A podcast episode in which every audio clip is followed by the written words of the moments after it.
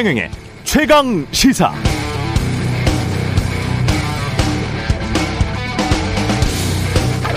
네, 대통령실 김대기 비서실장이 인천공항 지분 40% 정도를 민간에 파는 게 좋겠다는 이 발언. 민영화를 의미하는 것일까요? 아닐까요? 선거 앞두고 큰 정치 쟁점이 돼버렸습니다. 과반 이상의 공기업 지분을 그대로 가지고 있다면 그건 민영화 아니죠. 그래서 그 민영화 아니다라고 하는 야당, 여당 주장이 맞습니다. 국민의힘 주장 맞습니다. 그러나 그렇다고 민영화에 대한 우려가 없느냐? 그건 있습니다. 이게 무슨 말이냐? 소수 지분 40%를 파는 공기업은 거대한 자본을 손쉽게 조달할 수 있어서 좋죠. 돈 주는데 누가 안 좋겠습니까? 그럼 지분을 사는 민간 자본의 입장에서 봅시다. 경영권도 없는 기업의 지분을 왜 삽니까? 이거 재무적 투자를 하는 건데요. 재무적 투자를 하는 민간 자본의 목표는 딱 하나밖에 없어요. 안정된 수익을 창출하기 위해서. 당연히 해마다 배당금을 더 많이 달라는 요구가 있을 것이고, 그게 사전에 계약 이전에 좀 조율이 돼야 사는 겁니다. 그래서 지분 사는 입장에서 민간 자본 입장에서 배당금이라도 많이 받으려면 공기업은 어떻게 해야 되죠? 지분 매수한 공기업의 수익이 더 많이 나야 되고 수익을 더 많이 내려면 일반적으로 두 가지 방법이 있습니다. 1. 기업 비용을 절감하든지 2. 아니면 기업 수익을 올리든지 비용을 절감하는 가장 쉬운 방법은 구조 조정, 사람 자르는 거고요. 수익을 올리는 가장 쉬운 방법은 요금 인상입니다. 그래서 당장 소수 지분을 파는 게 민영화 아닙니다. 그러나 공기업의 경영 행태를 공익보다는 수익 위주로 변화시킬 가능성도 높다. 이렇게 요약할 수 있겠습니다.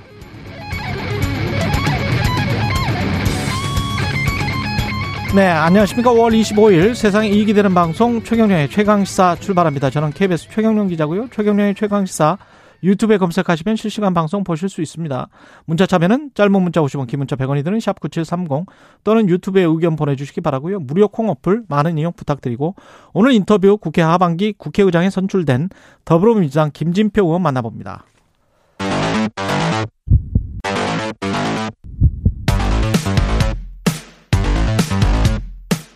오늘 아침 가장 뜨거운 뉴스 뉴스 언박싱 네, 뉴스 언박싱 시작하겠습니다. 민동기 기자, 김민아 시사평론가 나와 있습니다. 안녕하십니까? 안녕하십니까? 아, 생각을 해보니까 제가 두 가지 방법이 있다고 했는데 이게 일반적인 방법이고 한 가지 더 방법이 있습니다. 뭔가요? 아, 7광구 석유가 동해상에서 터지면 예. 그 한국가스공사, 네. 예. 한국석유공사, 한국전력 요금 낮출 수 있습니다. 제가 유치원 때부터 예. 네, 들었던 얘기입니다. 요금 낮출 수 있습니다. 예.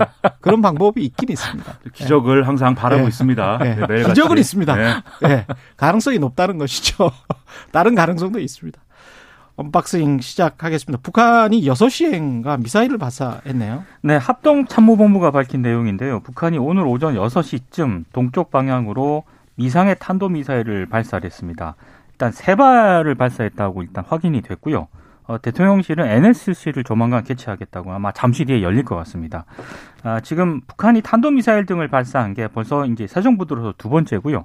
한미 정상회담 이후 나흘 만입니다. 아마 이런 부분을 좀 고려한 것으로 보이고 어, 군 당국은 최근 북한이 한미 정상회담을 전후해서 뭐 대륙간 탄도미사일이라든가 ICM 발사를 준비하는 정황을 포착을 했다면서 경계를 강화를 해왔는데 딱 나흘 만에 예, 정확하게 발사를 했습니다. 이게 이전부터 좀 우려되던 바인지는 이제 이 재원을 좀 분석을 해본 다음에 평가를 예. 해야 될 것 같은데 우려했던 대로 이제 뭐 ICA 발사 시험에 이제 범주에 들어가는 어떤 그런 발사라고 한다면은 이후에 그러면은 또 핵실험이라든가 이런 것들도 있을 수 있겠다. 이런 우려가 계속 있지 않았습니까? 그래서 이런 국면이 강대강 대치 국면이 이제 예고되는 것이기 때문에 또 이제 미국도 가만히 있지는 않을 거거든요. 뭔가 대응을 하기 위한 어떤 행보를 할 것이고 지난번에 한미 정상회담에서 이 한미 연합 훈련이나 또는 전략 자산 전개라든가 이런 것들에 대해서 좀 더 적극적으로 하는 걸로 합의를 한 거잖아요. 그런 국면이 올 것인데 그런 국면이 오는 것까지는 이제 뭐 이 북한이 이렇게 나오면 어쩔 수 없는 부분도 있겠지만 그 부분을 어떻게 그러면 생산적으로 풀어갈 것이냐는 상당한 고민이 될 수밖에 없는 국면이거든요. 현명하게 잘 대처를 해야 되겠습니다. 쉽지가 않네요. 예. KBS 보도는 이 발사를 했다. 그래서 이게 어떤 건지는 아직 확인을 해봐야 되겠다는 그 정도만 나왔고 네. 다른 쪽 보도들에 이제 도발이라는 단어들이 들어간 보도들이 좀 있더라고요. 네. 그 이런 것들도 이제 정의를 어떻게 하느냐. 그 이 이전에 그 어젠가요? 빅터 차라고 네. 네, 조지 네, 네. W 부시 대통령 때 백악관에서 아시아 담당했던 사람인데 그 사람이 이제 아마도 Memorial Day 때 네. 발사할 것이다 그런 이야기를 했었잖아요. 했었죠. 그렇습니다. 근데 상당히 이제 강경파 중에 네. 하나거든요. 근데 미국의 전문가들도 그렇고 한국 전문가들도 그렇고 북한이 미사일 발사하는 거를 마치 뭐랄까요? 마치 기다리고 있는 듯 그리고 그게 그런 그렇게 도발을 했으니까 우리는 당연히 강대강으로 갈 수밖에 없는 듯 그런 그런 분위기 조성을 혹시 하고 있는 거는 아닌가? 네. 물론 북한이 잘못했죠. 북한이 잘못했지만 지금 수십 년 동안 지금 수백 번 정도 이렇게 일이 계속 일어나고 네. 있는데 그런 단어도 있지 않습니까? 예. 적대적 의존 관계라고. 그렇죠. 분위기 자체를 무슨 전쟁이 마치 금세 일어날 것처럼 그런 식으로 보도하거나 전문가들이 그런 식으로 남의 나라 일이잖아요. 빅터 차 입장에서는. 그렇죠. 네. 뭐 이게 따지자면은 또 음. 네. 비슷한 민족일 수는 있겠지만은 예. CSIS의 몸을 담고 있고 예. 미국인이기 때문에 그렇죠. 다른 나라이고 그리고 이제 말씀하신 데 도발이냐 아니냐 뭐 이게 사실은 저는 생산적인 논쟁인지 모르겠어요. 항상 이제 그 단어를 가지고 지난 정부에서 뭐 도발이라고 안 해서 문제다 뭐 이런 얘기 뭐 언론이 많이 하고 그랬는데 음. 도발이냐 아니냐가 아니라 거기에 대해서 어떻게 대비하고 어떻게 평가하고 이 국면을 어떻게 풀어나갈 거냐 이게 더 그렇죠. 중요한 것이죠. 예. 다만 이제 북한도 좀 이 뭐 이걸 이 방송을 듣고 자제를 하면 어떨까? 그럼요. 이걸 자꾸 쏘고 뭐 네. 핵실험을 하고 이런 것들이 그런 걸 통해서 뭐 어떤 뭐 주민들의 어떤 뭐 이런 어, 단합을 도모하고 그다음에 국제사회에 뭔가 이제 어떤 계속 존재감을 과시하고 음. 그렇게 하지 않더라도 그렇게 안 하더라도 이게 대화를 통해서 충분히 이제 북한이 직면하고 있는 어려움을 푼다든지 이런 것들은 충분히 이 한미 간에 음. 강구할 수 있는 방안이고 논의를 항상 하고 있지 않습니까? 그렇죠. 그 이걸 이런 미사일 발사 시험이라든가 핵실험이라든가 이런 것들을 중단을 해야 되고 음. 거기에 대해서 합의를 하는 것이 필요한데 참 걱정입니다. 언제까지 이럴 것인지. 사실 가장 시급하게 해결해야 되는 게 코로나 상황이잖아요. 북한 같은 그렇죠. 경우. 본인들 민생을 챙겨야죠. 그렇죠. 예. 김정은 위원장이 제대로 된 위정자라면 지금 하는 행동은 정말 엉터리잖아요, 사실. 그냥 그런 측면들 북한이 큰 문제가 있긴 하지만 도발을 했으니까 우리가 또 그러면은 뭐 전쟁 불사 이렇게 나가는 그런 분위기나 그런 어 여론을 그런 식으로 조성해서는 안 될 것 같습니다. 그렇습니다. 예. 아, 한동훈 법무부 장관은 인사 정보관리단 법무부 산하 내에 지금 인사 검증을 할 수 있는 관리단을 신설을 하겠다는 거잖아요. 그러니까 법무부 장관 산하에 예. 공직자 인사 검증을 위한 인사정보관리단을 신설하겠다라고 하는 거고요. 이걸 법무부와 그 소속 기관 직제 시행 규칙 개정안을 입법 예고를 했거든요. 이게 입법 예고 기간이 오늘까지입니다. 이 개정안이 법률이 아니라 법무부령이기 때문에 국무회의만 통과하면 바로 시행이 됩니다. 지금 몇 가지 좀 문제점이 계속 제기가 되고 있고 오늘 언론들도 사실 그 부분을 많이 지적을 하고 있는데요. 예. 민정수석실을 폐지하고 민정수석실이 담당하던 공직자 인사검증 업무를 법무부로 이관하겠다고 윤석열 대통령이 후보 시절 때 공약을 하긴 했거든요. 근데 지금 법무부 장관의 최측근이 일단 법무부 장관이 됐고요. 그렇 그, 그 법무부 장관이 공직자 인사검증을 총괄을 하게 되면은 오히려 윤석열 대통령의 영향력이 더 커질 것이다. 이런 우려가 있고 또 지금 대통령 비서실의 인사기획관, 인사비서관 모두 검사 출신이고요. 공직기강 비서관도 검사 출신입니다. 음. 그러니까 사실상 검찰 출신들이 인사 추천부터 검증까지 전 과정을 지금 장악하다시피 한 것 아니냐 이런 우려가 나오고 있고 이런 우려가 결국에는 검찰이 모든 부처에 영향력을 행사할 수 있는 구조가 마련이 됐다. 이제 이런 지금 비판이 나오고 있거든요. 그럴 수도 있을 것 같은데요. 그렇습니다. 음. 더더군다나 한동훈 장관 같은 경우에는 지금 검찰 직접 수사에 반드시 필요하다면서 문재인 정부에서 축소 폐지가 됐던 대검 범죄정보기획관실의 부활을 본인이 이미 부활하겠다라고 얘기를 하는 그런 상태이기 때문에 굉장히 지금 검찰의 전성시대가 되는 것 아니냐라는 우려가 나오고 있는 상황입니다. 그러니까 이것과 관련돼서 오늘 신문을 쭉 보면은 이 논조를 가리지 않고 사설에서 비판을 많이 하고 있어요. 그래서 예를 들면 중앙일보의 경우에는 법무부의 권한이 과도하게 집중된다. 그리고 규모가 생각보다 크고 정보의 수집과 관리 범위가 모호하다. 더군다나 한동훈 장관은 윤석열 대통령의 최측근이기 때문에 이게 문, 우려가 되는 부분이 있다. 왕수석을 없애겠다면서 왕장관을 만들어내는 우를 범해서는 안 된다. 이렇게 쓰고 있고요. 동아일보의 경우에도 사실상 민정수석 산하 인사검증팀을 그대로 법무부에 옮겨놓고 한동훈 법무부 장관을 총괄하도록 한 셈이고 이 관련된 이제 기획관 비서관도 다 검찰 출신이고 추천부터 검증까지 전 과정을 검찰 출신이 맡게 된 거에 대해서 이제 문제 제기를 하고 있고 그리고 이제 이 제왕적 청와대를 없애겠다는 명분으로 민정수석 폐지해 놓고 그 빈자리를 공룡 법무부로 채우겠다는 것인지 묻지 않을 수 없다. 이렇게 썼습니다. 뭐 한겨레라든지 한국일보라든지 마찬가지로 사설에서 다 이런 우려를 제기를 하면서 일부 이런 우려도 있어요. 이게 인사검증을 명목으로 수집되는 민감한 개인 정보들이 특정 집단에 장악될 경우에 오남용 가능성을 배제할 수 없다 이렇게도 썼는데 이게 과거에 이제 검찰 조직의 이른바 이제 어 범정이라고 불렸던 범죄 정보 수집하는 기구가 그렇죠. 있었는데 예. 거기서 이제 그렇게 수집을 한 다음에 수사나 이런 거에 활용을 하고 그런 것들이 옳으냐 그르냐에 대한 논쟁이 있고 막 이랬잖아요. 그렇죠. 검찰총장의 눈이라고 했던 그렇죠. 손준성 검사가 담당했던. 네. 그렇죠. 예. 비슷한 상황 벌어질 수 있는 거 아니냐. 관여하는 사람들이 대부분 검찰이기 때문에 그리고 대통령도 사실 검찰 출신이기 때문에 그런 이제 우려가 많이 제기가 되고 있기 때문에 이런 비판에 대해서는 이제 의식을 상당히 이제 해야 되는 상황이고 이래, 이대로 강행하면 저는 안 된다고 봅니다. 그런데 아마 이런 비판을 예상했던 것 같아요. 동아일보 보도를 보면은 법무부 관계자 말로 이런 얘기가 있습니다. 운영의 독립성 보장을 위해서 법무부 검찰 소속이 아닌 인, 아닌 인사에게 단장을 맡기는 방안을 추진 중이다. 그러니까 이 법무부 검찰 소속이 아니라는 것은 이제 비검찰 출신 단장을 하겠다라는 얘기인데 예. 이게 뭐 나머지 사람들이 다 검찰인데 그것도 이제 마찬가지죠. 게다가 법무부 산하고 그렇죠. 그렇다고 예. 한다면은 이게 애초에 얘기했던 인사검증에 윤석열 대통령이 공언했던 원리하고도 안 맞는다 이런 지적이 있어요. 왜냐하면 미국식으로 하겠다고 했는데 음. 미국의 경우에도 뭐 법무부 산하에 있지 않거든요. 인사검증 그렇죠. 시스템이 FBI 네. 산하에 있다거나 독립기구화돼 있다거나 이렇게 하는 것이지. 그래서 이게 법무부 산하에 이렇게 설치되는 거에 대해서는 첫째로 왜 이렇게 할 수밖에 없는지에 대한 설명이 있어야 되고요. 두 번째로 그것에 대해서 이제 국민들을 설득을 하든지 해야 되고 세 번째 그래도 안 된다고 하면은 이거는 백지화시키든가 하는 게 저는 맞다고 봅니다. 그 두 가지 효과가 있을 것 같아요. 첫 번째 효과는 보고 있다. 고분고분해질 수 있을 것 같고 공무원들이 순치나 수능 효과. 그다음에 바로 복종할 수 있겠죠. 그런 그래서 이제 수사 기소까지 다 할 수 있는 거니까. 그렇죠. 공직자 같은 경우는. 그다음에 이제 이 효과는 아니지만 생각해 봐야 될 점이 정보를 통합한다는 게 얼마나 위험한 것인지는 선진국들이 다 알고 있기 때문에 가령 예를 들어서 미국 에서 불법 이민을 온 자녀들이 있을 거 아니에요.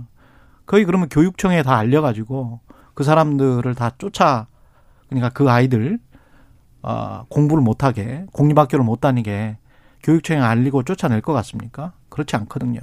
정보가 다 차단돼 있어요. 그래서 누가 불법 이민의 자녀인지 알 수가 없습니다. 그리고 그거를 원하지를 않아요. 교장 선생님이. 음. 교육청도 원하지를 않고 이민국에서는 그 자료를 본인들만 가지고 있습니다. 그래서 본인들이 찾아다니는 거죠. 그러다가 이제 그때 이제 트럼프 행정부 때 아이들은 여기다 놔두고 부모들만 쫓겨나는 그런 상황이 네, 됐었잖아요. 네. 아이들이 무슨 죄냐라고. 해가지고 사실은 그게 이제 그 정보 자체가 그 이전에는 다 차단이 돼 있었거든요. 그거는 서로 붙여간 기관 간의 국민의 정보잖아요. 공무원은 국민 아닙니까? 다 국민이잖아요. 그런데 그렇죠. 그 국민의 정보를 통합한 한 사람 또는 한 부처가 다 가지고 있 는 있다는 게 굉장히 위험하다는 것을 선진국들은 다 인식을 하고 있는 거예요. 그래서 네. 서로 간에 공유하지 않습니다. 본인들의 부처 정보는 본인들만 가지고 있고 물어보지도 않고 그리고 만약에 설사 그런 이야기를 알려준다고 하더라도 그게 교육적 목적이 아니기 때문에 그냥 교육시켜요. 그게 선진국 포용 사회고 근데 이거 불법이잖아요. 우리식으로 따지면 분명히 불법이죠 미국에서도. 그렇죠. 근데 그렇게 이제 정보를 다 가지고 그리고 기소까지 할 수 있는 법무부 검찰 출신들이 전부 다 뭘 하겠다. 그리고 정보가 한쪽으로 다 통합이 된다. 그 중국이랑 다를 바가 뭐가 있습니까? 근데 한동훈 법무부 장관이 지금 가지고 있는 권한을 보면은요. 예. 검찰에 대한 수사 지휘권이 있죠. 인사권 가지고 있죠. 그리고 감찰권 가지고 있고 이제 공직자 인사 검증 권한까지 가지게 된다는 거 아니겠습니까? 제가 봤을 때 오지간한 국무총리보다 더 그렇죠. 권한이 뭐 막강한 것 같습니다. 그럼요. 상설 특검 발동 권한도 그렇습니다. 가지고 있고 예. 만약에 중수청이 어떻게 설치되는지도 봐야겠지만 중수청에 설치되면 거기에 대한 인사 권한도 그렇죠. 가질 것이고 네. 앞으로 수집 정보뿐만이 아니고 기존의 조난 자료가 있지 않습니까? 또 그렇습니다. 기존의 조난 자료까지 다 가져가겠다는 이야기잖아요. 이거 인사정 인사 감시단을 인사정보 관리단을 가지고 있다는 거는 기존의 역대 정권에서 가지고 있었던 조난 자료를 다 가져가겠다는 이야기예요. 그렇죠. 근데 이제 다만 인사 검증에 있어서 더 음. 철저하고 효율적으로 해야겠다라는 뜻은 저는 뭐 그거는 해야 된다고 봐요. 근데 네. 더 철저한 방식이 이렇게 과거에 이미 이제 좀 우려가 됐던 방식 그리고 특정인에게 권력이 모이는 방식으로 해서는 안 된다라는 거를 얘기를 해야, 해야 된다는 거죠. 그리고 어제 또 특이했던 게 보복 기소 혐의를 받은 그리고 이제 사실은 이거는 판결까지 그렇게 나왔어요. 그 검사가 항변을 했습니다. 검찰 내부 게시판에. 그 서울시 공무원 간첩 조작 사건의 피해자죠. 음. 유우성 씨에 대한 보복성 추가 기소에 관여했던 검사, 이 주인공이 안동안 서울 동부지검 형사 1 부장 검사인데요. 어, 최근에 지난 19일입니다. 검찰 내부 게시판에 유우성 씨 추가 기소와 관련한 수사팀의 입장을 올렸습니다. 어, 핵심 내용은 기소 유예 처분했던 사건을 제기해서 그대로 기소한 게 아니다. 기소 유예 처분을 받은 뒤 다시 범죄를 저지른 점 등을 종합을 해서 기소한 것이다. 라고 주장을 했습니다. 지금 말씀하신 것처럼 대법원에서 이미 이 사건은 공소권 남용으로 최종 판단한 사건이거든요.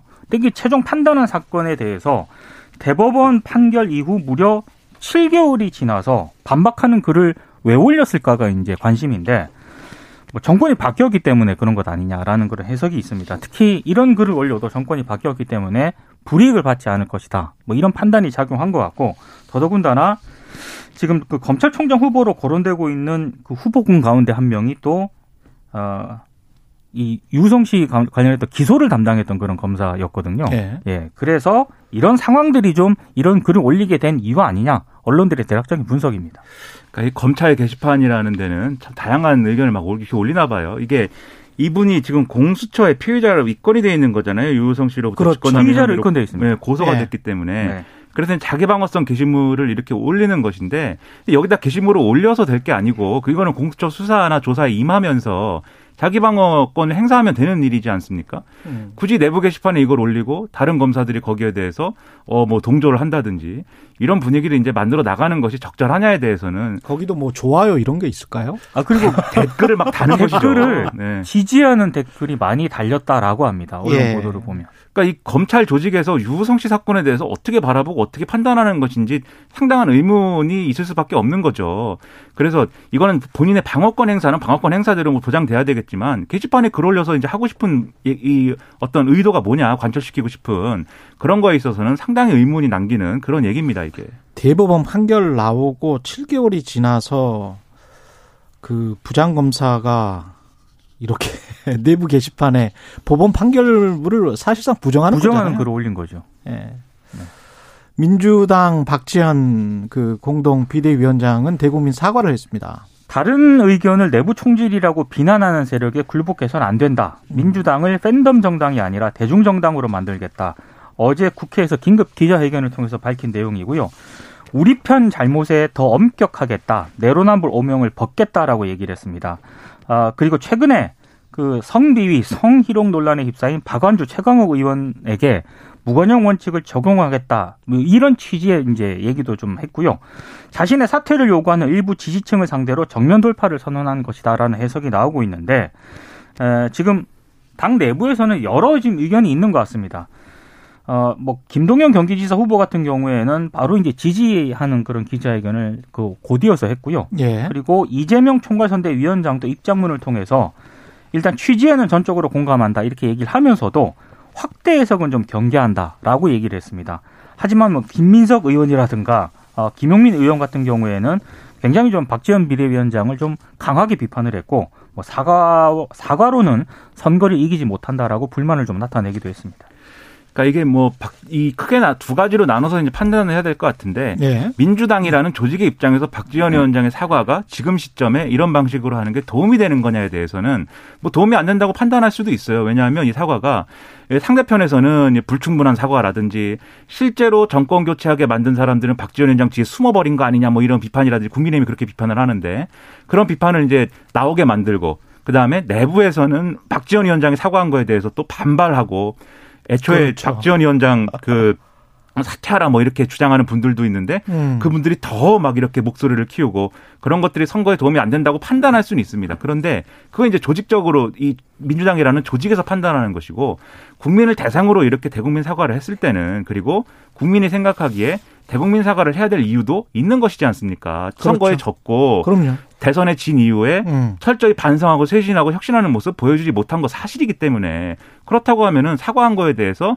다 같이 그러면 이제부터는 힘을 모아가지고 어떤 방향으로 쇄신하겠다든지 어떤 혁신을 하겠다든지 이런 얘기를 공식적으로 공적으로 내놓는 게 훨씬 더 이제 생산적인 방식이라고 저는 생각을 하는데 근데 그게 아니고 공개적으로 이렇게 어 불만들을 이제 페이스북이나 이런 데 막 올리고 특히 윤호중 비대위원장 같은 경우에는 이, 이 기자회견에 대해서 좀 불편한 감정을 드러낸 것 같아요. 예. 이제 박지원 위원장이 이제 질의응답 과정에서 이른바 86그룹의 뭐 용태론이나 이런 것들에 대해서는 뭐 후속 조치가 있느냐라고 물어보니까 그거에 대해서 이번 주에 논의해가지고 뭐 곧 알려드리겠다 이렇게 답을 음. 했는데 거기에 대해서 당과 협의된 바 없다. 개인 차원 입장으로 알고 있다라고 얘기를 했고 여기에 더해가지고 선대위원장 역할을 열심히 했으면 좋겠다. 이렇게 얘기를 했거든요. 이 뒤끝이 있는 거고.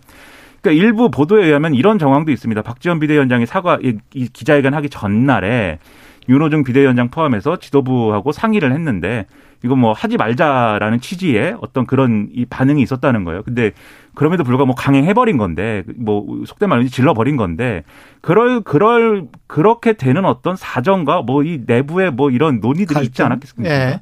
못하게 하니까. 음. 근데 필요하다는 의견과 이런 것들이 지방선거 후보들 중에는 상당히 있고 그게 근데 또 다 밖으로 비춰져요. 그렇죠. 예. 그렇죠. 근데 이제 다만 한 가지 아쉬운 점은 박지원 비대위원장과 관련해 가지고 여러 발언이라든가 이런 걸 두고 뭐 의중이 뭐냐. 음. 그러니까 계속해서 이제 그 발언의 해석을 하지 않습니까? 음. 그러니까 저는 그 직책 비대위원장이라는 직책이 사실상 당 대표적인 성격을 가지고 있기 그러니까요. 때문에 예.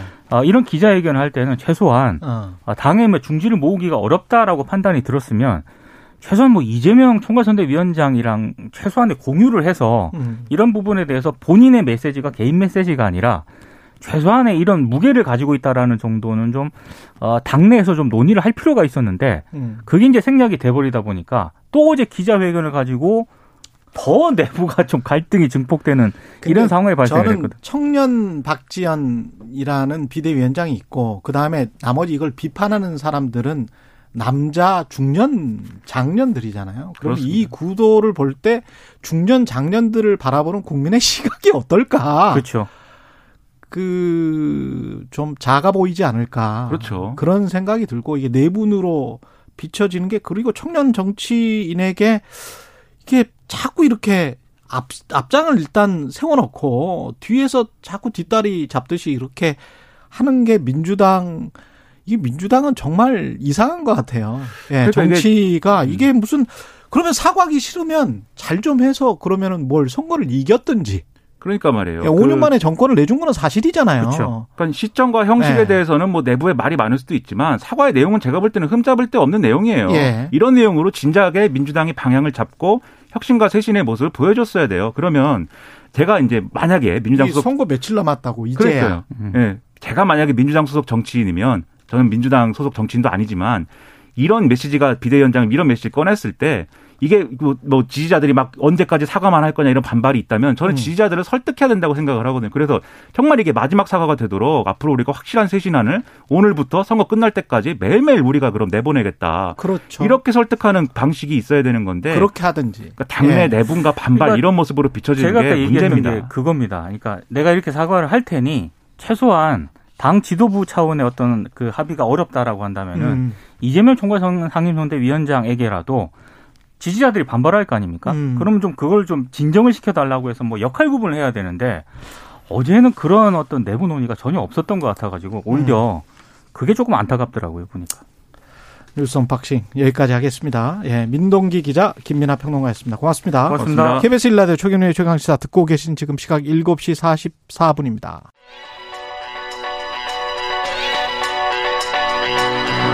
최강 시사 박대기의 눈. 네, 박대기의 눈 KBS 박대기 기자 나와 있습니다. 안녕하십니까? 네, 안녕하십니까. 예, IPEF 이번 아, 언론고시 보는 사람들은 시사 용어 인도 태평양 경제 프레임워크 뭐 다 외우셨죠? 이거 좀 알아보겠습니다. 박대기 네. 기자. 예.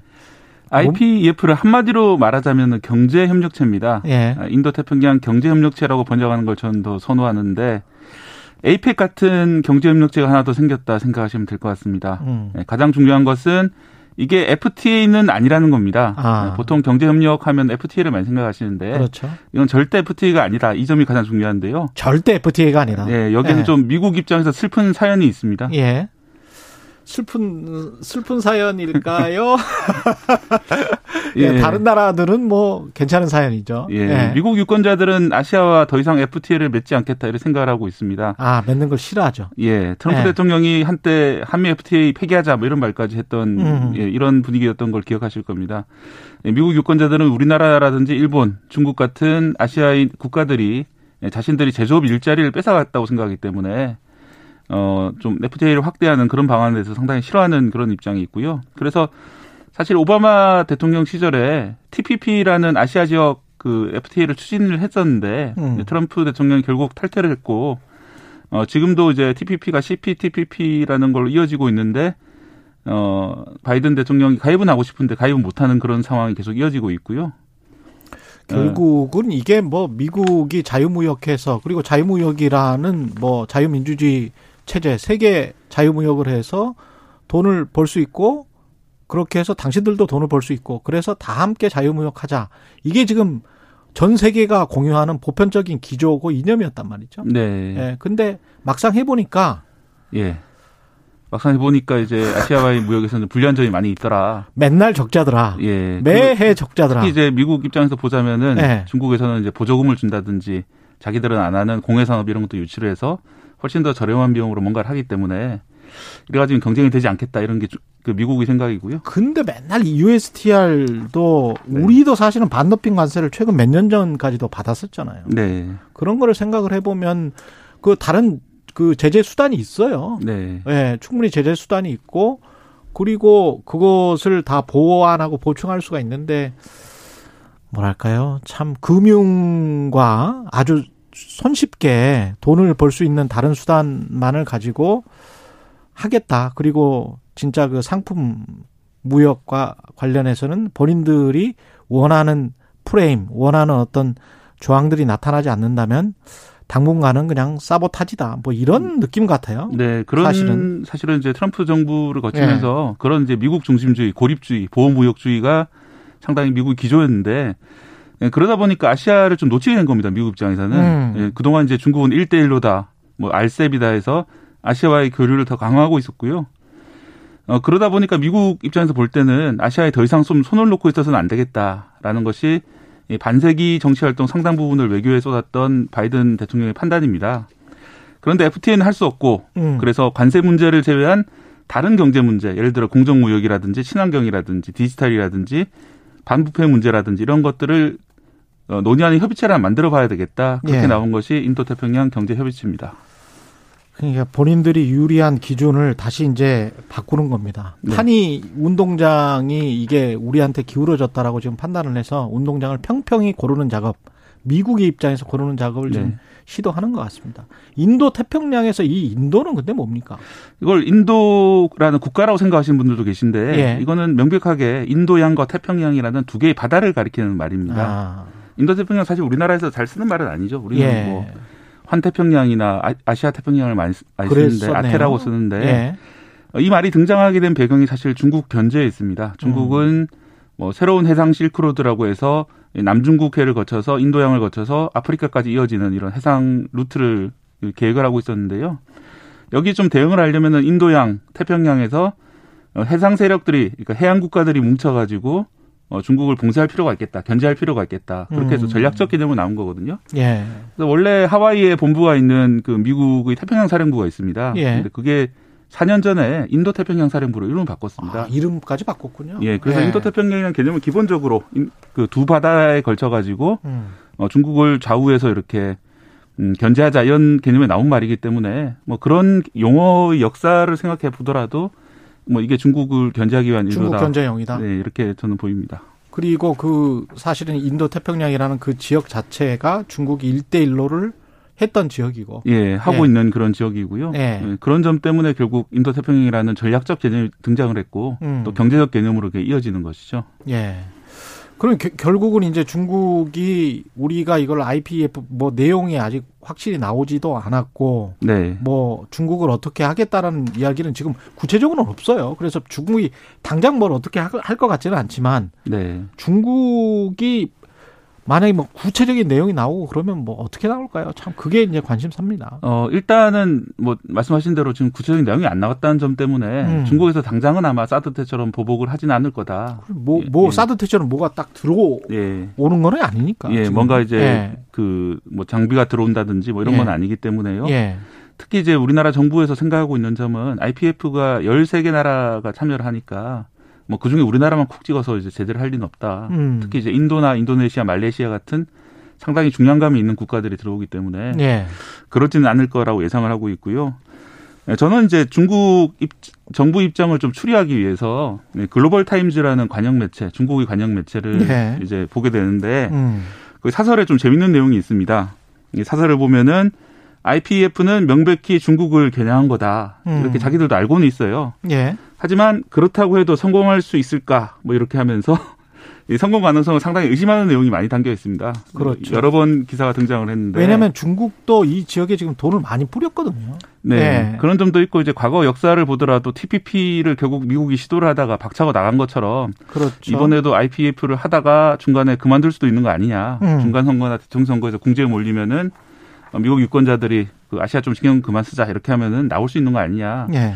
그래서 뭐 큰 기대를 하지 말라는 식으로 그 중국 쪽에서 사설을 쓰고 있습니다. 뭐 그런 걸 감안해 보면은 당장은 뭐 강력한 제재로 이 문제를 키우지는 않을 것 같다는 게 제 생각입니다. 미국도 뭔가 빠르게 할 수 있을 것 같지도 않아요. 왜냐면은 이게 과거의 FTA를 보면은 미국 사람들이 반발을 하는 게 아시아나 중국, 한국까지 포함해서 과거 이제 7, 80년대까지 포함한다면 값싼 노동력을 바탕으로 해서 저부가가치 산업을 그쪽에다가 많이 팔고 그리고 그쪽은 싼 공산품을 많이 수입하고 뭐 그러면서 공급망 체계가 완성이 됐었던 거잖아요. 네.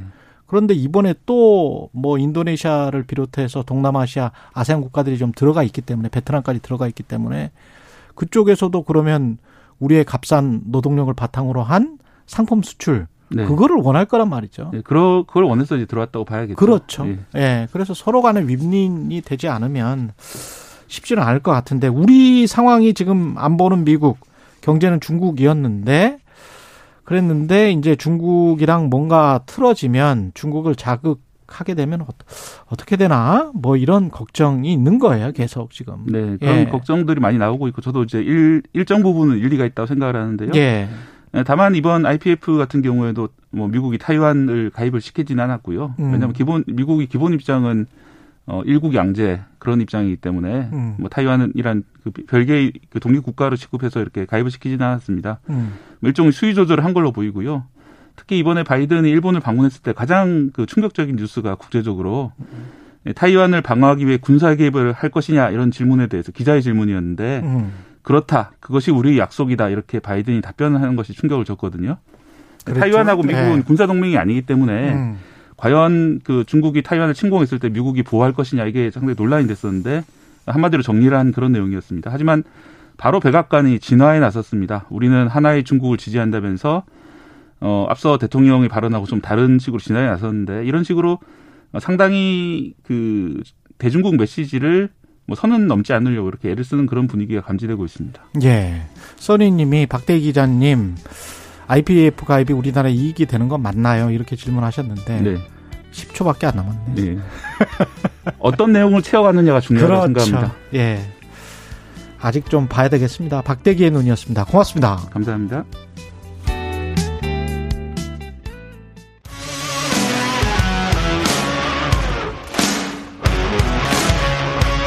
오늘 하루 이슈의 중심 최경영의 최강 시사. 네, 21대 국회 후반기 국회를 이끌 차기 국회의장 후보로 더불어민주당 김진표 의원이 확정됐습니다. 후반기 국회 원구성 핵, 심 현안이죠. 법사위원장 자리 놓고 지금 여야 신경전이 심화되고 있는데요. 김진표 입법부 수장 후보, 국회의장 후보 직접 만나보겠습니다. 안녕하세요. 네, 안녕하세요. 최경영 기자님 오랜만입니다. 네, 오랜만에 반갑습니다. 뵙습니다. 예. 21대 국회 이제 남은 2년을 이끌 국회의장 후보로 선출되셨는데요. 각오 소감부터 말씀해 주십시오. 네. 어, 아, 이제 우리 당의 의장 후보로 저를 선출해 주신 어, 우리 당 동료 의원님들께 먼저 깊은 감사를 드리고요. 어, 지금 이제 여소야대 상황에서 국회의장의 자리는 어, 상권 분립이라고 하는 민주주의 원칙을 살릴 수 있는 그런 국회 그리고 의원 한분한 분이 역량을 최대로 발휘해서 우리 민생 경제를 살려낼 수 있는데 앞장설 수 있는 그런 국회 그리고 음. 대한민국을 세계적인 선도 국가로 만들 큰 비전을 그려내고 그걸 앞당겨서 실천할 수 있도록 하려면 여러 가지 잘못되고 왜곡된 것을 개혁할 수 있는 개혁 국회를 만들어야 한다는 그, 그런 것을 위해서 어, 지금 최선을 다해야겠다 하는 다짐을 가지고 있습니다. 예. 근데 이제 국회의장이라는 자리가 사실 상당히 어렵고 정치적으로 고도의 중립성이 또 요구되기도 하고 그런데 지금 이제 개혁도 말씀하시고 그랬는데 어떻습니까? 본회의에서 지금 일단 선출 표결이 있어야 되는데 일단 과정이나 절차에서 국민의힘이 어떤 기싸움을 할 우려에 관해서는 어떻게 생각하세요? 어, 통상 그 의장의 선출은 지금까지는 음. 의장 선출을 가지고 어, 무슨 기싸움을 하거나 표싸움을 한 적은 없었습니다. 그랬군요. 어차피 예. 예, 이제 다만 원 구성을 종합적으로 어, 놓고 의장 선거까지 함께 할 거냐. 음. 그러나 아니면 의장은 따로 분리해서 먼저 선출할 거냐. 왜냐하면 사회자 사회권을 가진 의장이 없게 되면 에, 임시 의장 체제로 임시 회의를 계속 따로따로 열어서 어, 다선 의원의 연장자 이런 식의 의, 이제 의정 운영을 해야 되니까 음. 사학상임위원회라든가 또 아직 남은 청문회라든가 이런 것들이 결정이 안 되게 되죠. 그렇죠. 그래서 예. 여와 야가 이 문제는 어, 어 서로 간의 이 필요성을 잘 아니까 충분히 협의해서 순서와 또 그 방법을 잘 서로 어 대화하고 또 필요한 서로 간의 양보를 하고 절차를 만들어 가는 것이 여태까지 관행이었고 앞으로도 그렇게 되리라고 생각합니다. 근데 권성동 국민의힘 원내대표가 지금 문제 삼는 게 국회의장 자격이 없다. 국회의장단 본회의 표결에 협조하지 않겠다는 방침이다. 뭐 이렇게 이야기를 했는데 문제 삼는 발언이 네. 그 이제 선출이 되시고 그리고 네. 이제 소감을 밝혔는데 제 몸에는 민주당의 피가 흐릅니다. 아, 당적을 졸업하는 날까지 당인으로서 선당 후 사의 자세로 어, 민주당 동지들을 위해 최선을 다하겠습니다. 이렇게 이야기한 걸 두고 이제 국민의힘 권성동 원내대표는 국회의장 후보로 선출됐으면 주의에 걸맞는 발언을 해야 한다. 편향적 사고와 발언을 하는 것은 국회의장으로서 자격이 없다. 이렇게 지금 연합뉴스와 통화해서 인터뷰를 했거든요. 네. 그러면서 그런데 그 어, 권성동 대표가 예. 어 제가 어, 그 이어서 한 말은 주목하지 않으셨는데요. 아. 저는 예. 네, 저는 어 정치를 하면서 지난 20년간 민주당에서 여러 가지 당직도 맡고 민주당을 위해서 일을 해왔으니까 당연히 민주당의 철학과 가치를 중시하지요. 예. 그러나 어 국회의장으로서 제가 선출되게 되면 국회의장으로서의 역할, 즉 중립성을 잘 지키면서도 음. 어 자, 여와 야 간에 잘 조정하면서 민주주의의 원칙, 상권 분립의 원칙을 잘 지켜나가는 그런 역할을 잘 수행하는 것이 우리 그것이 바로 우리 민주당의 가치고 민주당의 정신이고 그래야 우리 민, 저 국회가 국민의 신뢰를 받을 수 있는 것이니까 음. 그렇게 하겠다는 말씀을 이어서 했는데 그 부분은 어, 전달을 받지 못하셨나 봅니다. 그러시군요. 네. 그 당장 이제 현안이 국회 법사위원장이 이 자리고 민주당 같은 경우는 지금 어 한동훈 법무부 장관 검찰공화국 쪽으로 가는 것 같아서 국회 법사위원장 자리를 우리가 후반기도 계속 지켜야 되겠다. 국민의힘은 말도 안 된다. 국회의장과 법사위원장을 독식하는 거냐? 지난번에 준다고 하지 않았느냐? 뭐 이렇게 되는 것 같습니다. 예, 이제 원 구성과 관련해서 가장 음, 뜨거운 현안의 하나가 법사위원장을 어떻게 할 거냐 하는 문제인데 예. 이 문제와 관련해서는 연결된 많은 네, 의제들이 있었습니다. 법사위가 언제까지 국회에 마치 상원처럼 다른 상임위원회에 법적 권한도 명백히 없는 다른 상임위원회 통과법에 에, 감 나와라, 뭐 매주 나와라 이러면서 상원 역할을 하고 그 어, 법안 통과권을 길목에서 지키는 이런 역할을 한다는 것이 위법한 국회법의 절차에 위법한 거 아니냐라는 그런 지적도 있었죠. 그래서 예. 그런 역할을 못 해야 된다. 자꾸 체계 심사권 자체를 빼, 빼앗고 어 법사 사법위원회는 어 그 법무부와 검찰 등 법, 법무사법 그쪽 분야만 다뤄야 된다는 주장도 있었기 때문에 예. 여러 가지 가능성을 놓고 어 서로 초, 초기에는 기싸움을 지금 하는 단계겠지만 음. 이제 여야가 마주 앉아서 대화를 하다 보면 어 답을 만들어 갈 수 있으리라고 생각합니다. 오래된 논쟁인데 다시 한번 이야기를 해봐야 되겠네요. 예. 그렇습니다. 네. 예. 그 예산과 관련해서도 그렇고 윤석열 정부 경제론 언급도 하셨습니다. 입법권 침해 시 좌시하지 않겠다. 이건 어떤 의미인지도 궁금하고요. 어, 이제, 에, 과거에, 에, 이, 이, 에, 이, 예, 정당의 존재로 인해서, 예. 에, 행정부와 국회가 다수당에 의하여, 어, 다, 아, 또 지배되고, 그리고 정당 민주주의가 제대로 발전을 안 하게 되면, 어, 국회가 통법부, 보수기로 전락하는 사례가 옛날 권위주의 정부 시대, 에, 군사 정권 시대에 많이 있었죠. 예. 그래서 그때의 관행이 대- 정부나 대통령에 힘이 있는 사람들은 아, 국회라는 게 당연히 통과시켜 주는 거 아니야?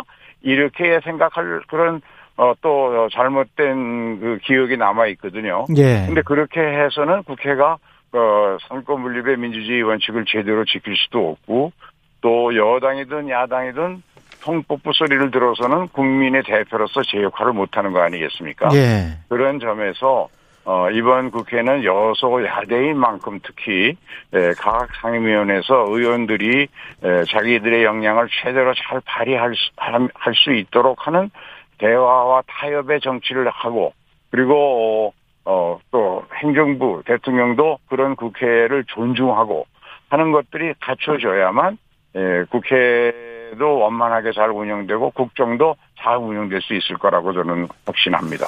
구체적으로 보면 지난번에 이제 여야 합의로 예산안이 통과됐는데 윤석열 정부 들어서 이제 추경을 한다고 하면서 이제 지출 구조 조정 이야기를 하잖아요. 그런 거 같은 경우는 어떻습니까? 이 국회의 어떤 그 민주적 통제를 이미 해놨는데 행정부에서 또 바꾸고 이거는 어떤 침해다, 권한 침해다 이렇게 보십니까? 어, 지금 우리 헌법은 예산의 편성권은 이제 대통령과 정부에다 주고 예, 그리고 그 심의 확정권을 어, 헌법상 국회에 주고 있지 않습니까? 예, 그런데 예산이라고 하는 그런 숫자로 표시된 국정의 계획표, 어, 조세 부담이라고 하는 큰 국민의 부담을 전제로 해서 지출의 여러 가지 다양한 구조와 기능이 만들어지는 예, 계산서 편데 국회의 전문성이 예, 예, 그동안 부족했던 점도 있고 해서 음, 사실상 제대로 된 심사가 안 이루어지고 정치적으로 그냥 정책 토론하고 비판하고 어, 사실상 정부의 협조를 받아서 일부 예산을 매년 정치적 심사로 삭감하는 그런 정도의 예산 심사에 머물러 있었습니다. 음, 그런데 이제 국회에도 예산 정책처가 마련되어서 상당한 예산 전문가들이 행, 행정부 못지않게 전문성을 가지고 분석하고 일을 하고 있고요. 예. 그리고 그래서 이제 제가 아, 국회의장으로서 책임을 맡게 되면 여야와 잘 협의해서 예. 어, 예산의 주기라는 게 있습니다. 음. 매년 3월에 재원 배분 장관회의부터 시작해서 예산 요구서 단계 그리고 국정감사의 결과를 반영하는 단계 이런 예산 주기별로 어, 국회의 예결위와 상임위원회의 여야 의원들의 목소리가 어, 그때그때 잘 반영되어서 음. 어, 그래서 실질적인 예산 심의가 될 수 있어야만 국회가 제 기능을 하고 또 어, 상권 분립의 원칙도 제대로 지켜지리라고 생각합니다. 그렇군요. 윤석열 정부의 아마추어리즘 국정 운영을 견제하겠다 이렇게 말씀을 하신 것도 있고 그 다음에 사실은 국회장님 지금 후보지만 어 그 전에 경제부총리 하시고 뭐 기획재정부에서 관료로서 세제실장으로서 쭉 예산이나 뭐 이런 것들을 다 보시, 보셨기 때문에 국회, 어떤 부분들이 시급하게 견제할 필요가 있다고 보시는지 아마추어리즘 국정 운영이 뭘 어떤 부분을 의미하는 건지도 궁금합니다. 이제 국회의 여러 가지 전문성이 점점 높아지고 있- 있어서 예. 예, 국회의 입법권은 에, 의원 입법이 이 행정부가 제안한 입법 양의 한 10배가 넘을 정도로 예. 의원 입법권은 제 기능을 발휘해 가고 있습니다. 음. 어, 그런데 예산은 어, 사- 어, 정부의 여러 가지 정책 사업을 부처별로 그것을 개- 구체적인 어, 사업별 예산을 편성해서 숫자화한 것이기 때문에 예. 그 숫자 속에 들어가 있는 구체적인 사업의 추진 계획까지 분석적으로 볼 수 있는 능력이 있어야 되는데 그동안 그런 심사, 사업별 예산 심사를 못했었거든요. 네. 그것을 이제 하기 위한 첫 단계로 예산 주기별로 상임위원회와 어, 본회의에 그 여야 의원들의 의견이 에, 에, 이 국가재정법이나 국회법을 거쳐서 그때그때 예산안의 편성 과정에 또 심의 과정에 잘 반영될 수 있도록 하는 절차적인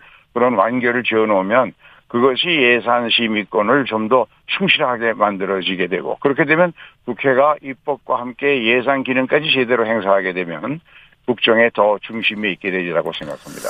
국회가 이제 입법 권한이 있고 행정부는 시행령으로 여러 가지 일을 할 수가 있는데 실제로 이번에도 법무부 장관 직속 인사정보관리단 설치는 이게 대통령 시행령만 고치면 되는 걸로 제가 알고 있거든요.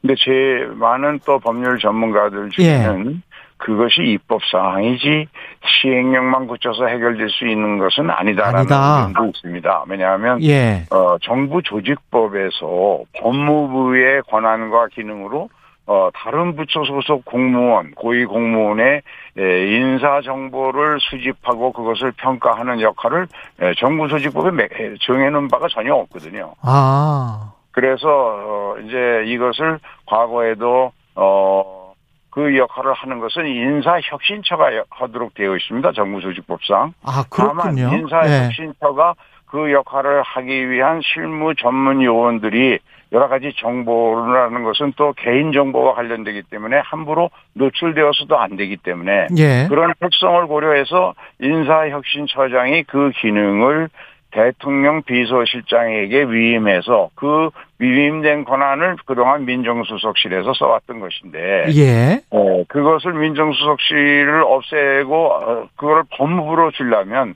정부 조직법의 개정이 전제가 돼야 되는데 그러네요. 그런데 그게 원칙이 맞느냐 하는 문제가 있죠. 음. 왜 법무부가 모든 에, 공무원의 에, 인사 인사 검증을 해야 되느냐? 음. 그러면 법무부는 또한 검찰의 수사 기능과 연결되어 있는데 그렇죠. 렇게 수집된 정보를 가지고 수사 목적으로 이용할 수도 있지 않겠습니까? 그렇죠.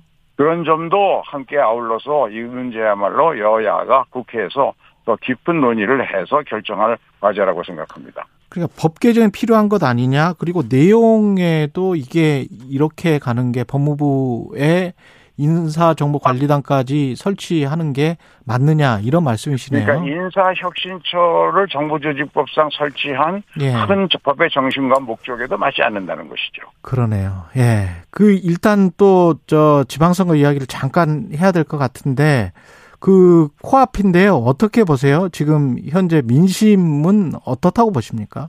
네, 뭐, 자, 여러 가지 여론조사 통계가 발표된 것을, 어, 우리 보면, 음. 예, 윤석열 정부의 출범 초기 소위 허니문기고, 또, 최근에 바이든 미국 대통령이 한국에 와서 또 방한하고 이런 것들이 여러 가지로, 어, 우리 야당에게는 좀 불리하고 여당에게는 유리한 여건이 만들어지고 있는 것 같습니다. 다만, 예. 주요 광역자치단체의 우리 당 후보들이 제가 판단하고 평가하기에는 후보 경쟁력으로서 상대 후보보다 상대당 후보보다 월등히 앞선다고 생각합니다. 음. 경기도의 김동연 후보, 또 강원도의 이광재, 에, 또 충청북도의 노영민, 충청남도의 양승조 모두 다 상대 후보보다는 국정 운영의 경험이나 그동안의 성과나 에, 경륜이나 모든 점에서 앞서 있기 때문에 저는 이제 시- 시간이 얼마 안 남았습니다만 이런 것들을 앞으로 어, 유권자들에게 알리고 하면 음. 어, 에, 민주당에게도 어, 기회가 있으리라고 생각합니다. 그 어제 박지원 민주당 공동 비대위원장이 긴급 기자회견 열고 정말 많이 잘못했다 사과를 했지 않습니까? 근데 당내 반응이 엇갈리는데 의원님은 네. 어떻게 들으셨는지 마지막으로. 저는 그, 어, 우리 당의 청년 지도자, 청년들의 그 여러 가지 고충과 애환을 어, 전달하는 청년 지도자로서 국민 앞에 솔직히 다가가기 위해서 진지한 고민을 한 그런 것을 발표했다. 그런 점에서 진정성을 느낄 수 있었습니다. 또한 음, 우리가 몇몇 계층만을 대표하는 것이 아니라 직벌하기 위해서 대중정당으로 가겠다는 것은 에, 정치인의 기본적인 상식에 부합 하는 것이니까요. 음. 우리가 나아가야 할 방향이기도 하다고 생각을 합니다. 다만 이제 문제는 이것을 어떻게 실천하고 또 국민으로부터 신뢰를 얻을 수 얻을 수 다시 회복할 수 있는가 하는 점에서 어 우리 어 박 그 비대위원장 예. 음, 뿐만 아니라 우리 예. 당 의원들 모두의 좀 더 어, 낮은 자세로 어, 열심히 솔선수범하는 노력이 필요하다고 생각합니다. 알겠습니다. 여기까지 듣겠습니다. 21대 네. 후반기 국회의장 후보로 선출된 더불어민주당 김진표 의원이었습니다. 공정, 공익, 그리고 균형. 한 발짝 더 들어간다. 세상에 이익이 되는 방송. 최경영의 최강 시사.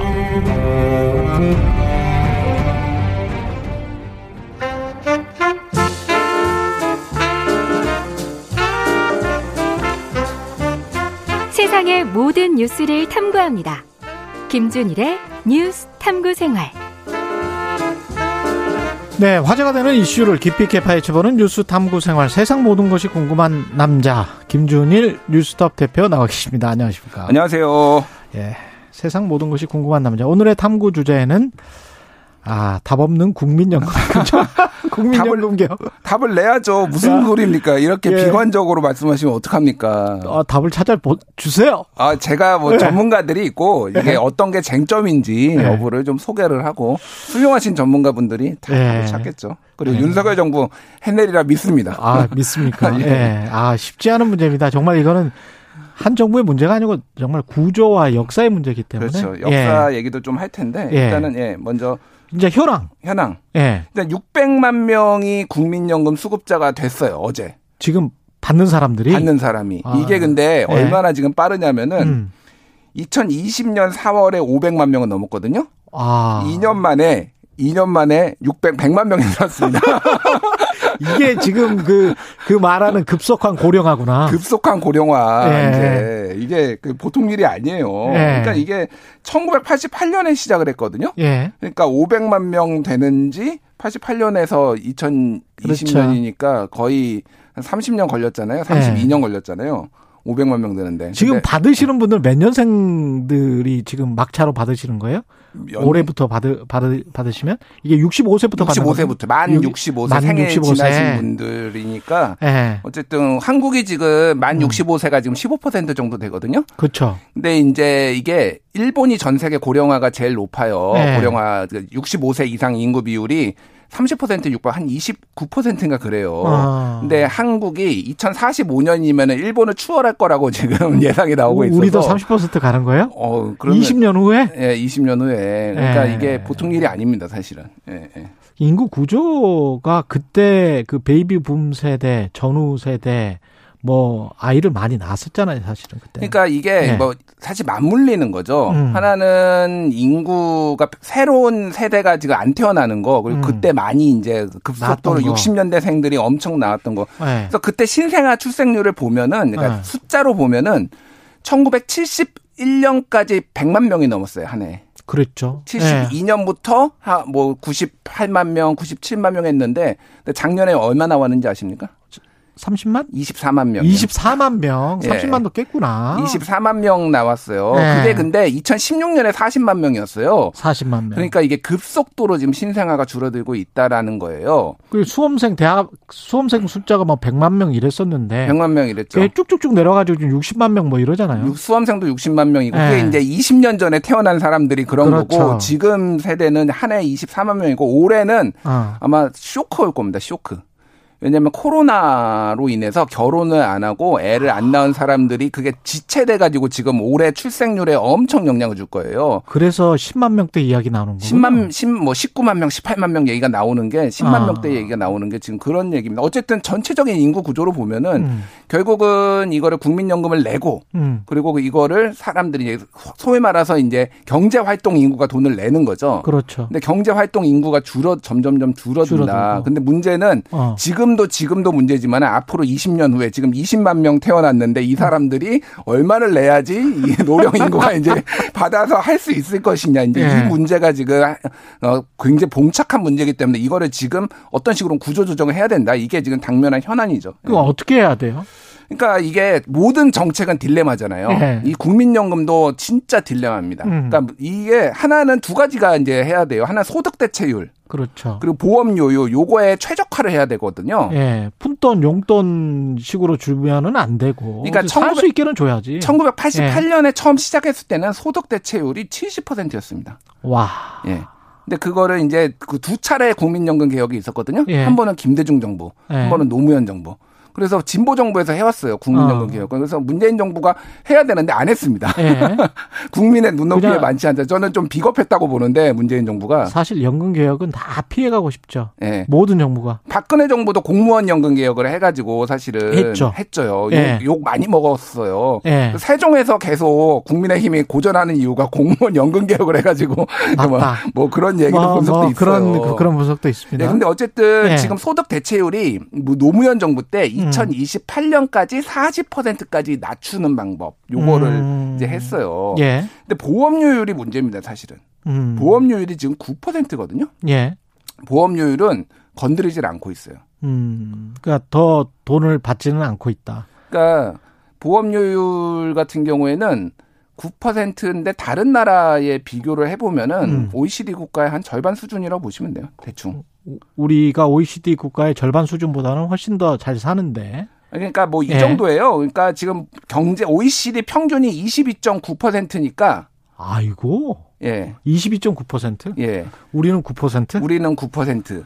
그리고 뭐 독일 같은 데는 거의 뭐 25%뭐 이런 식으로 대부분의 국가들이 상당히 높고요. 미국이 좀 낮아요. 미국이 한 12% 정도 되거든요. 음. 미국은 진짜로 약간 정글 같은 데잖아요. 그렇죠. 시장에 맡긴다 이런데도 사실은 12% 정도는 받는데 이게 한국은 너무 낮다. 근데 보험료를 건드리는 게 기업에도 부담, 개인에도 부담, 다 부담이거든요. 다 부담이고요. 또 네. 하나는 당장 표를 생각하면 보험료율을 건드리는 게 더 부담이. 예를 들면은 내가 20년 후에 받는 게 줄어든다라고 하는 거는 당장 체감은 안 되잖아요. 뭔가 그렇죠. 기분은 나빠도 그러니까 네. 표로 이게 안 오는데 보험료율은 준 조세잖아요. 그럼요. 이거는 그러니까 네. 국민연금은 그냥 세금이라고 사람들이 생각을 하잖아요. 그리고 언제 받을지 모르는 거. 음. 근데 당장 예를 들면은 9%에서 18%로 올린다고 해봐요. 그러면 두 배 뛰는 겁니다. 가차없이 내야 돼. 또 수십만 원이에요, 그게. 네. 그렇게 되면. 그러면은 이게 네. 조세 저항이 준 조세 저항이 장난이 아니니까 매달 그래서 소득 대체율을 떨어뜨리는 방식으로 지금까지는 각 두 번의 이제 연금 개혁이 음. 있었던 건데 이제는 보험료를 건드려야 된다라는 게 전문가들의 대체적인 시각인 거죠. 이거 그 시기도 네. 보험료율을 빨리 건드리는 게 낮다. 그래서 문재인 정부 때라도 했었어야 했다. 이게 이제 전문가들의 이야기였던 거죠. 그렇죠. 예. 그래서 시기가 빨랐어야 되는데. 국회 예산정책처에서 이제 예. 보고서를 냈어요. 음. 그래서 국민연구가 연금이 도대체 어떻게 되느냐, 음. 언제 고갈 되느냐. 지금 현 상태로 그대로 가면은 2055년이면은 영원이 됩니다. 국민연금이. 영원. 예, 고갈이라는 거죠. 2055년. 예, 그러니까 예. 그러면은 이제 세금으로 그렇지. 이제 메워야 되는데 이게 어마어마한 거예요. 그래서 다른 선진국들은 고갈돼서 이렇게 페이 SU고 그러니까 그에 마다 정산하는 그런 방식으로 하는 거 아닙니까? 그런 서구- 나라도 있고 그렇죠. 뭐 여러 가지 방식들이 있죠. 예. 그래서 일단은 빨리 해야 된다라는 게 국회 예산 정책처의 제안이었어요. 음. 그래서 어, 요율 1%포인트 증가마다 적립금 소진 시기가 2년에서 4년이 느려진다. 아. 1%를 늘리면 그러면 지금 1%라도 늘리면 2055년이잖아요. 예. 1% 늘리면은 2059년이 되는 거고. 그렇죠. 그런 식으로 만약 10%를 올린다. 예. 그러면은 뭐 최소 20년에서 많게는 40년은 더 벌 수가 있는 거예요. 시간을. 와, 예. 근데 이것도 사실은 출산 출산 출생률이 음. 정상적인 상황일 때 그런데 지금 너무 빨라지거든요. 출산율 감소가 감소가 예. 감소가 그러니까 더 빨리 해야 된다. 지금 뭐 이런 딜레마적인 상황이죠. 예. 근데 뭐 10% 이렇게는 급격하게 올리기는 어떤 정부가 그렇게 하겠습니까? 그러니까 이것도 노무현 정부 때도 2028년까지 소득 대체율을 계속 떨어뜨리 매년 1, 뭐 1%씩 떨어뜨리는 방식으로 해서 예. 장기 계획을 세운 거잖아요. 예. 이것도 마찬가지로 한 번에 올리는 게 아니라 1%씩 뭐 2년에 1%씩 올린다든지 이런 식으로 이제 점진 개혁을 해야 되는 거죠. 그러니까 그래야지 조세 저항이 적죠. 제가 어디 보도에 본 적이 있는데 이걸 사실은 기계적으로 그냥 그 정권에 상관없이 음. 매년 뭐 계산을 해가지고 예. 그냥 1.04 뭐 경제 성장률이랄지 뭐 여러 가지를 계산을 해서 고령화율이랄지 예. 뭐1.05뭐 이런 식으로 차츰차츰 계속 0.56 뭐 이런 음. 식으로 그냥 계산 수치 AI가 넣듯이 그냥 넣어서 음. 그냥 사람이 개입하지 않고 하는 게 예. 가장 공정하지 않을까 그런 생각도 들더라고요. 그럼 뭐, 그 기계가 하는 게 뭐 여러 가지가 뭐 해야 된다라고 주장하는 게 여러 개가 있는데 네. 뭐 최저임금도 이를테면은 뭐 물가 상승률하고 무조건 연동해야 된다라고 그렇지. 주장하시는 분들도 있고 어. 뭐 하여간 뭐 그런 방안도 어, 좀 검토를 해볼 세대 간. 감정도 안 부딪히고 예, 예. 그러면서 이게 그냥 이 수- 수치대로 그냥 하자 매년 음, 음. 그 조금 조금씩 부담을 늘리고 어떻게 하- 뭐 방법이 없잖아요. 예. 어쨌든 지금의 소득 대체율이 이제 40%거든요. 소득 예. 대체율이라는 거는 내가 받는 평균 소득의 40%를 65세 이상에 받는다라는 건데 예. 이거를 유지를 하려면은 한 24.6% 정도의 국민연금을 돼. 현재 9%인데. 그냥 그렇게 확 올리질 못한다니까. 그러니까, 그러니까, 예, 예. 조금 조금씩 올리면서 그게 그냥 매년 이렇게 그걸 국민적으로 합의는 해줘야 되고 그 역할을 정치가 해야 되는 거는 맞는 것이고. 음, 맞습니다. 예. 그래서 예. 지금 2025년에는 지금 국민 5명 중 1명이 65세 이상이 되거든요. 예. 예, 아까 얘기 얘기 2045년에는 일본을 추월할 가능성이 지금 제기되고 있어서 예. 두 가지 방법이 있어요. 예. 하나는 이민을 엄청 받아들여 가지고. 국민연금을 내는 사람을 확 늘리는 방법. 아, 미국처럼. 예, 요율도 조금 올리지만은 예. 이- 이렇게 하지 않든지 아니면 아. 소득 대체율을 확 떨어뜨리는 방법. 그러면 이제 국민 용돈이 돼. 국민 국민 연금, 용- 연금이 아니고. 예, 용돈이 되는 뭐 이런 여러 가지 딜레마들이 있어. 진짜로 이거는 dilemma of dilemma입니다. 제가 보기에는. 예. 예. 대안은 좀 느끼셨을 것 같고, 예. 대안은 없, 없는 거 아니야? 아유, 지금까지 김준일 뉴스톱 뵙습니다. 고맙습니다. 감사합니다.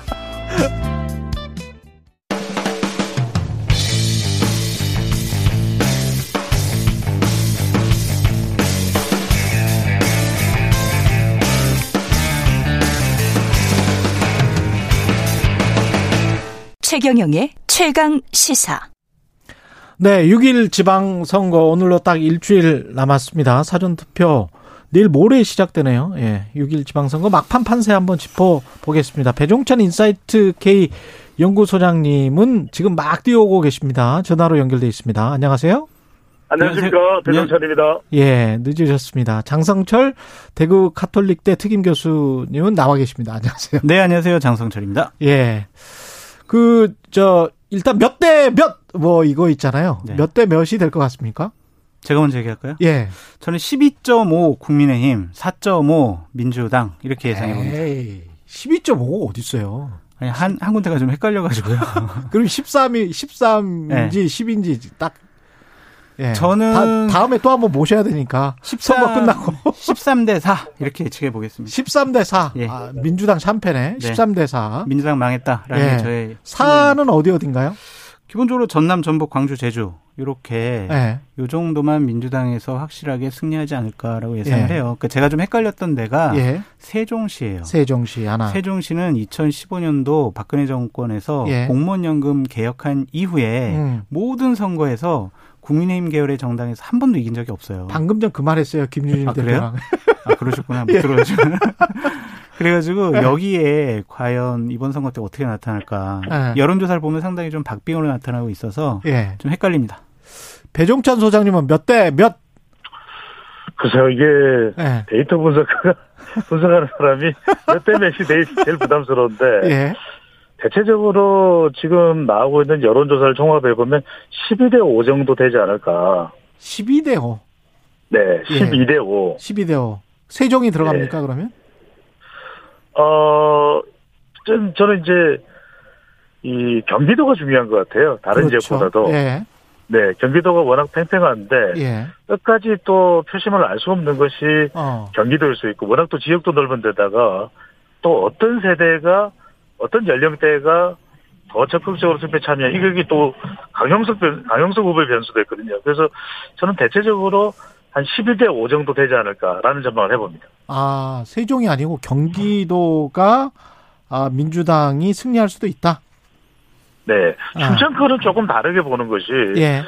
이번 17개 광역단체장 중에서 네 곳이 충청권이거든요. 충남, 음. 충북, 대전, 세종인데 예. 대체적으로 충청권 정서가 같이 움직이는 것 같아요. 아. 그러니까 세종도 공무원이나 공무원 관계자 유권자 숫자가 상당히 많은 지역이기도 하고 음. 실제로 이, 이, 이 세종 선거도 세종시 시장 선거도 리턴 매치거든요. 예. 그런 만큼 다른 지역에 비하면은 결국 이 새 정부에 대한 컨벤션 효과 영향을 많이 받을 수가 있고 음. 다른 충청권도 또 마찬가지겠죠.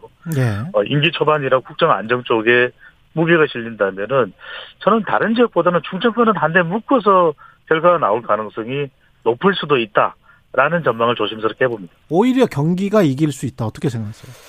경기도를 민주당이 이길 수 있다. 음. 이렇게 보는 거죠. 그거에서는 좀 동의하기가 쉽지 않은 게 뭐냐면은 예. 저희가 선거를 예측할 때 세 가지의 수치를 봅니다. 음. 근데 제가 참 우리나라 최고의 여론조사 데이터 분석가인 배종찬 소장님 앞에서 이런 얘기 하는 게 참 창피스러운데 예. 기본적으로 세 가지 수치를 보면은 각 정당에서 이번에 내놓은 후보 경쟁력 조사를 보면은요, 음. 국민의힘 후보가 좀 앞서고 있어요. 예. 그 다음에 정당 지지율을 봐도 국민의힘이 음. 상당한 수준으로 앞서고 있습니다. 그렇죠. 그리고 대통령 지지율 봐도 50%가 넘는 여론조사가 계속 발표되고 있어요. 예. 선거 자체의 구도가 국민의힘에게 너무나 유리해요. 그렇죠. 예. 그렇다면은 결국에는 아까 처음에 말씀드렸던 인물 경쟁력. 음. 민주당은 구도 구도가 불리하니까 인물 경쟁력으로 구도를 돌파해야 되는데 현재 나오는 여론조사를 봐도 인물 경쟁력이 그렇게 먹히지 않는 선거 같다라는 생각이 들어요. 예. 그래서 대략 2018년도에 국민의힘 계열이었던 자유한국당이 당했던 음. 참패 수준에 뭐그 정도 수준 그때 자유한국당은 두 군데 얻었지만 그렇죠. 이번에는 민주당이 음. 그 정도의 버금가는 좀 고립화되는 참패를 기록하지 않을까라고 음. 현재의 여론조사를 보면은 예측할 수 있을 것 같습니다.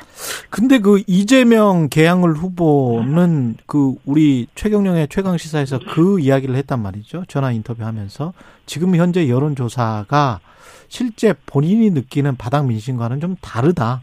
본인이 이제 개항에서 느끼는 거잖아요. 그렇죠. 그리고 본인이 네. 지역을 다니면은 음. 다른 후보들이 당하는 그러한 체감 민심과는 좀 달라요. 음. 무슨 말이냐면 개항을 선거가 전 정말 이재명 후보가 잘못 지금 접근하고 있다고 생각이 예. 드는데 예. 지금 옛날 대선처럼 치르고 있어요.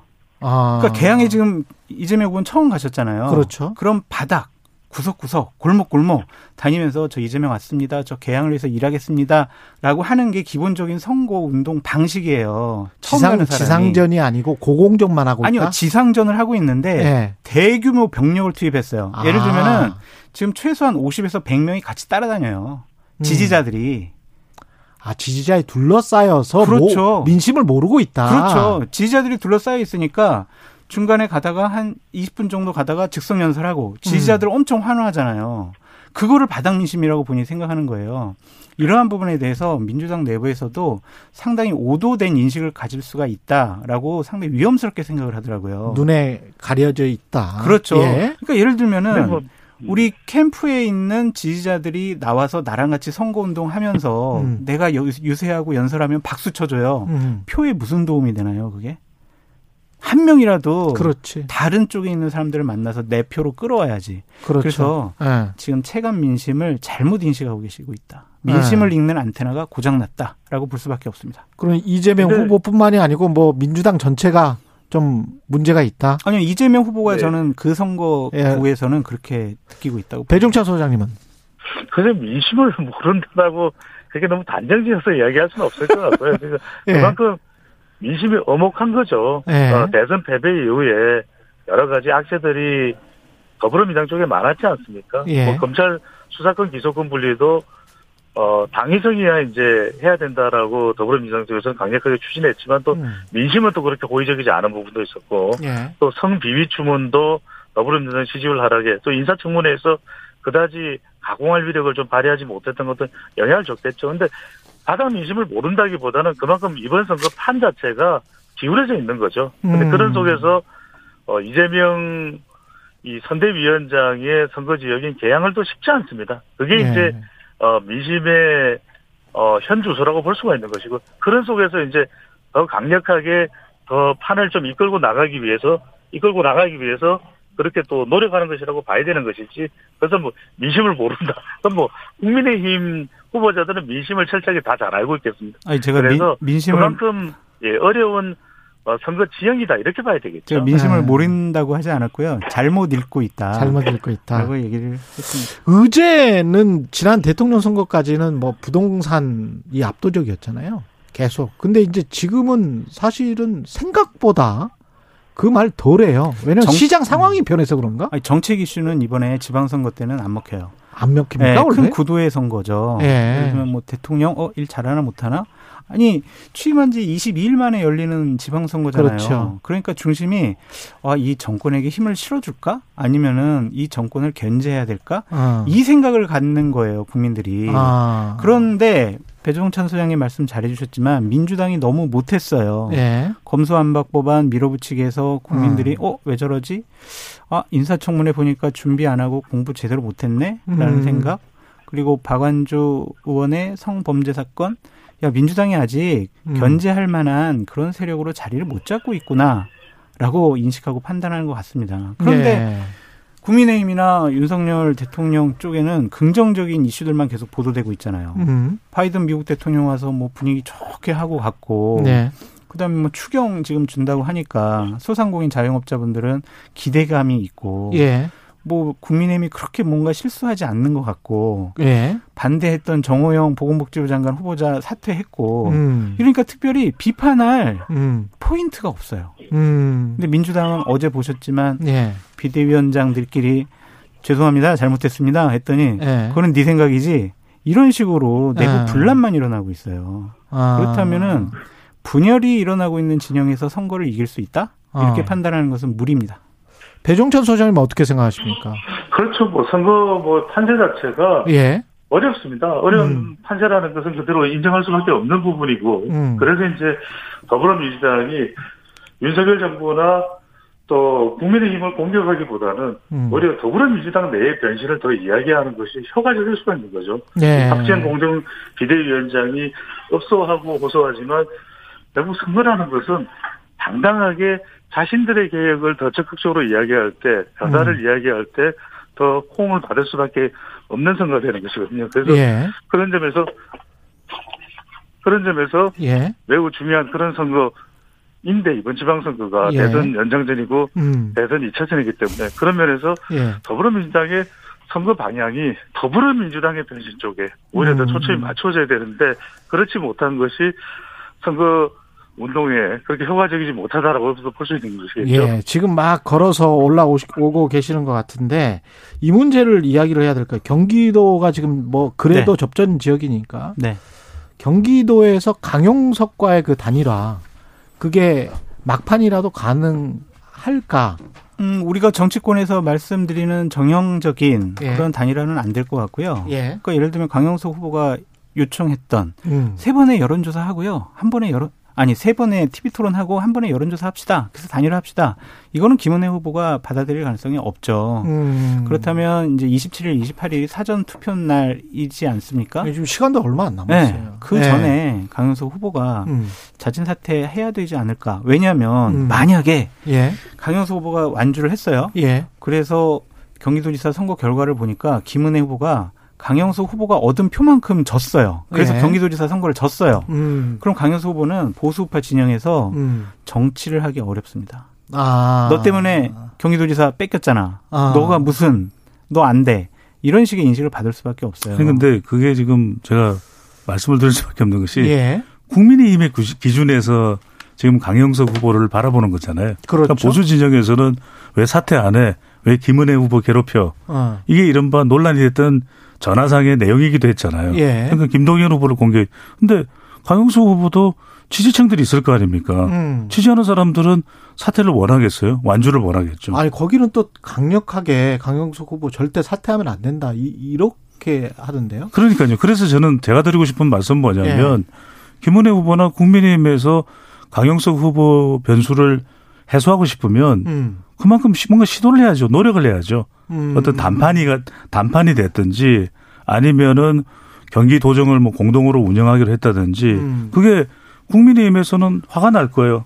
아니 강영석 후보 그냥 사퇴해주면 우리가 좋은데 왜 안 해? 음. 근데 선거는 그런 게 아니죠. 왜냐하면 강영석 후보는 강영석 후보의 지지층이 있는 거예요. 그러면 음. 강영석 후보를 어떻게든 내 품으로 끌어안을 수 있는 그런 뭔가 제시가 있어야 되지 않겠습니까? 제한이 있어야 되지 않겠습니까? 그렇죠. 그건 없고 오로지 강영석이 잘못됐다. 강영석 후보는 나쁜 후보다. 이렇게 일방적으로 주장하는 것은 강영석 후보의 지지층에게는 굉장히 거슬리는 표현일 수가 있겠죠. 제가 나쁘다고 어. 한적 없는데요. 아니 그러니까 제가 아니 그러니까 뭐 잠깐만요. 일반적으로 뭐 그런 잠깐만 제가 예. 장성철 교수님이 예. 나쁜 후보라고 이야기했던 적도 단 한 번도 없습니다. 알겠습니다. 예. 그러니까 자꾸만 이걸 민감하게 저는 안 받아들였으면 좋겠어요. 저는 제 이야기를 하는 거예요. 예. 예. 그러니까 장 교수님도 자신의 이야기만 하면 되는 거죠. 예. 왜 저한테 기분 나빠요? 그러니까 계속 어, 배 소장이 왜 이렇게 이야기해라는 예. 것은 저는 그렇게 옳은 해석은 아닌 것 같고. 음. 예. 저는 근데 강영석 후보가 이미 얻을 것 많이 얻었다. 예. 정치적인 영향력도 보여줬고 음.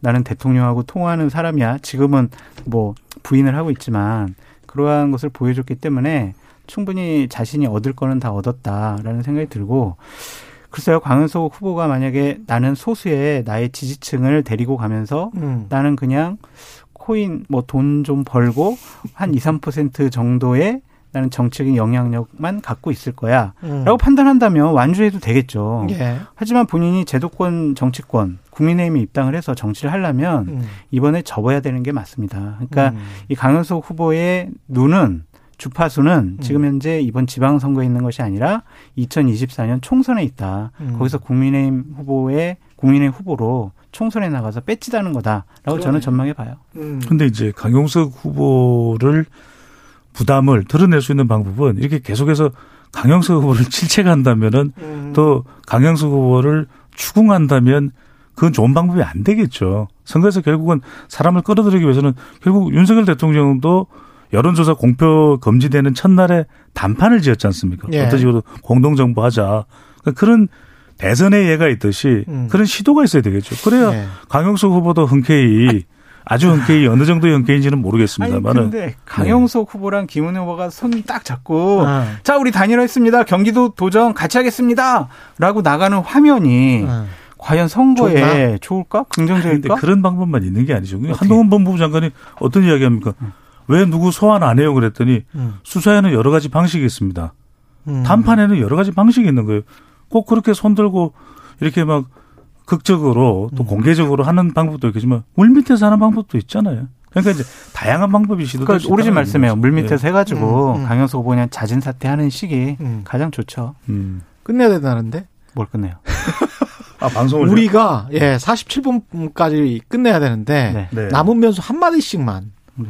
그 이게 지금 일주일 남았는데 두 분 다 아주 압도적으로 국민의힘이 이길 것 같다 그렇게 그러니까 현재 여론조사 수치를 보면은 그렇게 예. 전망할 수밖에 없고요. 음. 남아 있는 변수라고 하면은 결국에는 저희가 계속 말씀드리는 거예요. 그러니까 정당과 후보의 결정적인 실수, 정말 되돌킬 수 없는 말 실수, 행동 실수. 또 하나는 정말 오만하고 교만한 모습을 보이게 되면 예. 국민들이 예. 막판에 쟤네들 너무 건방진 것 같아. 음. 쟤네들 좀 견제해줘야지. 이러한 견제 심리가 나올 수 있거든요. 예. 다른 변수는 특별히 없을 것 같습니다.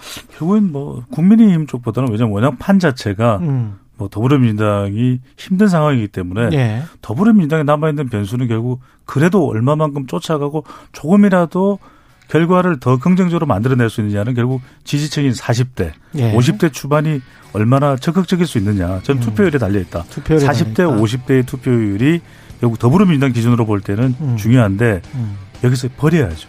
내 것을 다 내려놔야지. 배종찬 인사이트 K 연구소장 그리고 장성철 대구 카톨릭대 교수였습니다. 고맙습니다. 감사합니다. 최경영의 최강 시사였습니다. 고맙습니다.